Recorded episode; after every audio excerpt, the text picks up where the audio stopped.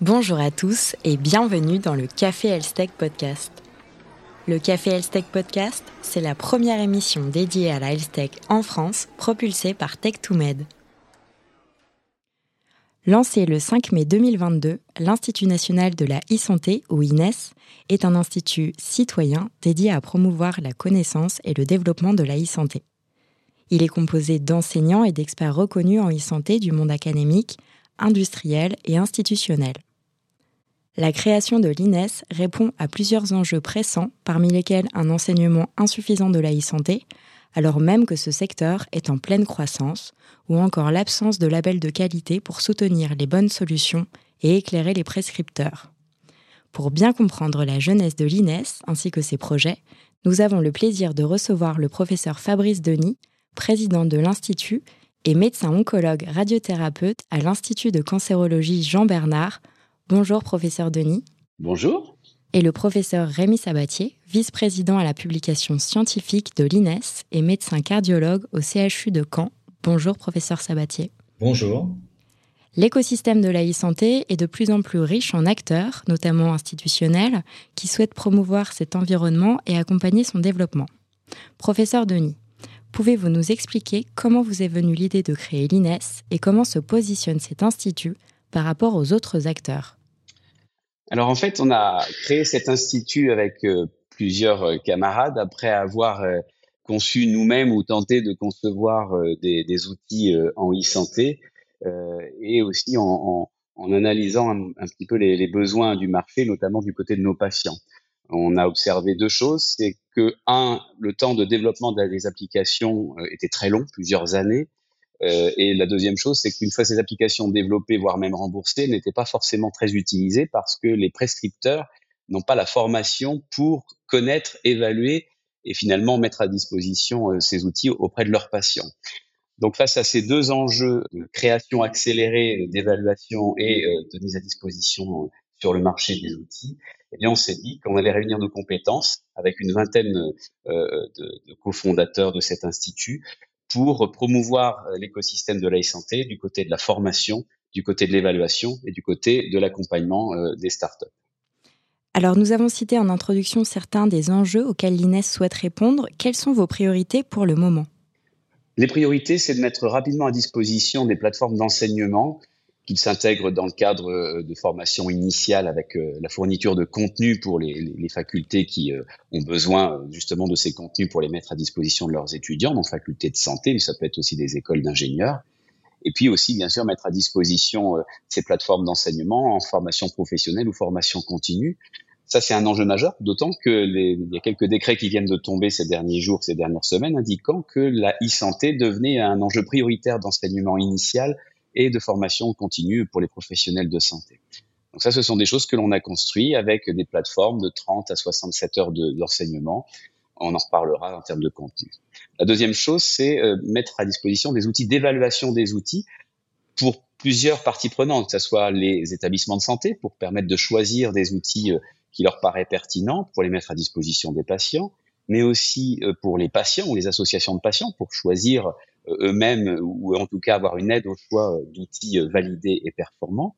Et puis, bien sûr, pour le, côté, on va dire, institutionnel, c'est-à-dire favoriser l'accès au remboursement euh, des startups, parce qu'on sait bien qu'un des modèles économiques importants, c'est ce remboursement, et il, il, se base sur une évaluation clinique et même maintenant technologique de haut niveau.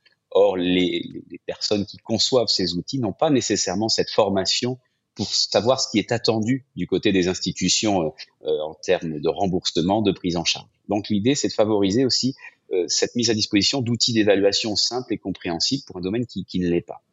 Et enfin, la troisième chose, le troisième point, c'est d'accompagner des startups qui ont des bonnes idées, mais qui coincent sur comment on évalue sur le plan clinique l'efficacité d'un outil, comment on construit un logiciel pour qu'il remplisse les réglementations RGPD, marquage CE, etc toutes ces informations euh, sont rarement centralisées dans un même endroit et une start-up doit aller à la pêche aux informations euh, à diverses sources et l'idée c'est de rassembler ces sources au sein d'un écosystème euh, dans cet institut qui regroupe plusieurs dizaines d'experts.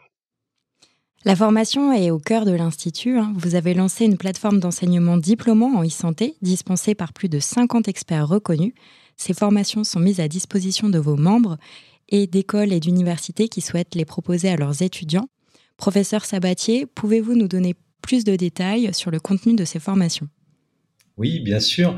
Donc, il, s'agit euh, essentiellement donc, de deux certificats du Conservatoire national des arts et métiers en santé, en e-santé, euh, avec un diplôme universitaire euh, qui s'appellera S'initier à la e-santé, 30 heures de cours, et un diplôme universitaire se spécialiser en e-santé de 65 heures de cours. Les programmes intègrent effectivement toutes les, notions de e-santé et en particulier de télémédecine en développant plus ou moins évidemment selon les, attentes des apprenants, euh, avec euh, pour ce qui est de s'initialiser et santé des généralités, euh, ça va effectivement de, des généralités, des exemples d'usage jusqu'à la cybersécurité, l'intelligence artificielle. Enfin, c'est quand même assez complet sur les 30 heures. Ça donne vraiment un bel aperçu.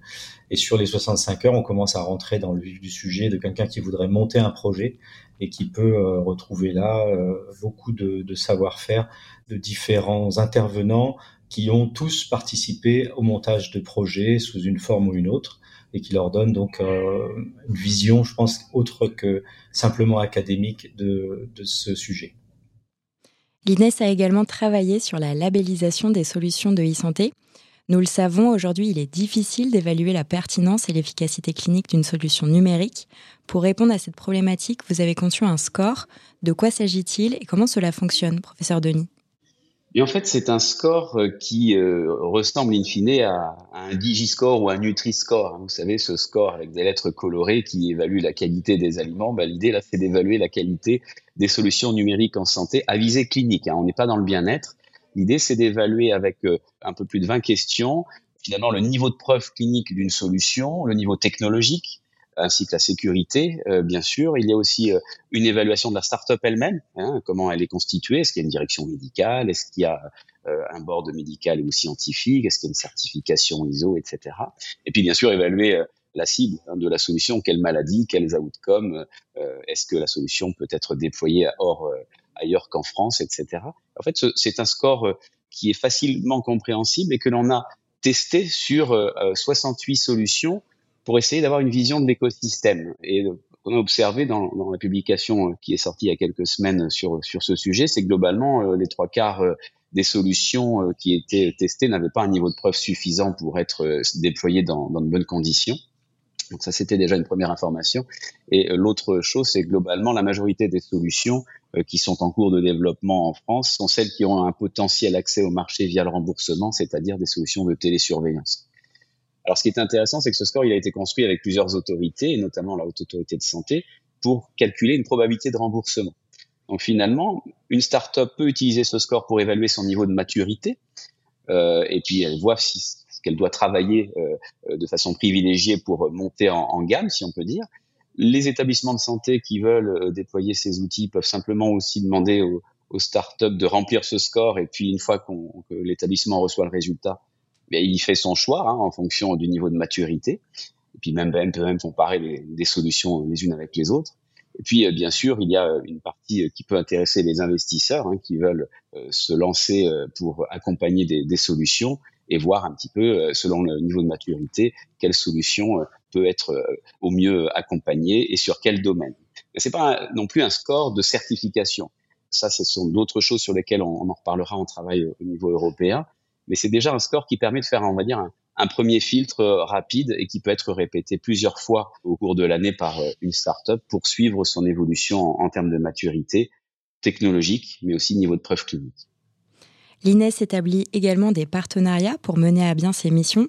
Récemment, vous avez été sollicité pour intégrer un consortium travaillant sur la télésurveillance.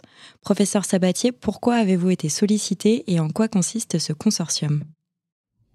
Nous avons été sollicités avec euh, Fabrice Denis en raison de notre euh, action, chacun dans notre domaine, en oncologie ou en cardiologie, sur le, développement de la télésurveillance basée sur les PROMS, c'est-à-dire les Patient Reported Outcomes, en gros le, patient assurant lui-même sa surveillance et les mesures qui sont transmises et analysées par des algorithmes et ensuite traduites en, en action pour intervenir.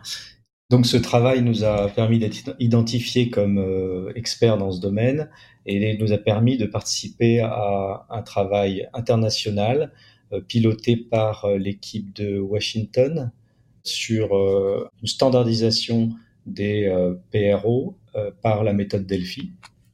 Et donc l'objectif final de ce travail est d'éditer des recommandations internationales sur la télésurveillance basées sur les PRO. Nous arrivons à la fin de cet épisode. Professeur Denis, pour conclure, quelles sont les ambitions de l'INES dans les prochaines années et envisagez-vous un scope européen après la France? Les ambitions, clairement, c'est de remplir euh, notre mission en termes d'enseignement. Et donc, euh, l'idée est d'accompagner euh, des universités comme des structures d'enseignement type formation continue, formation professionnelle pour avoir au moins 5 ou 10 000 euh, professionnels formés à la e-santé euh, dans les cinq prochaines années. Euh, sur le plan européen, euh, on y est déjà puisqu'on travaille à un diplôme européen avec des structures belges et, et hollandaises. ça c'est en cours et on pourra probablement annoncer cela à la rentrée scolaire prochaine. Et puis on a sur le plan de l'évaluation des travaux qui ont débuté ce jour avec euh, une, euh, une structure euh, de l'Union européenne qui s'intéresse à une harmonisation de l'évaluation des dispositifs médicaux digitaux. Donc ça, ça débute. L'idée est de pouvoir fournir des règles communes aux 27 pays de l'Union pour évaluer les solutions et avoir des modèles d'accès au remboursement qui soient homogènes, c'est-à-dire qu'on puisse se faire rembourser selon les mêmes critères dans tel ou tel pays et qu'on facilite finalement les choses pour les structures qui produisent ces solutions. Donc, euh, élargir l'évaluation sur le plan européen en fournissant euh, notre euh, participation à la création de standards d'évaluation et notamment à partir d'outils comme le, le score que l'on a conçu. Merci beaucoup à tous les deux pour votre participation. Merci à vous. Merci. Cet épisode du Café Elstech Podcast est maintenant terminé. Nous vous remercions de l'avoir écouté Abonnez-vous dès maintenant à votre plateforme d'écoute préférée pour écouter les prochains épisodes. À très bientôt!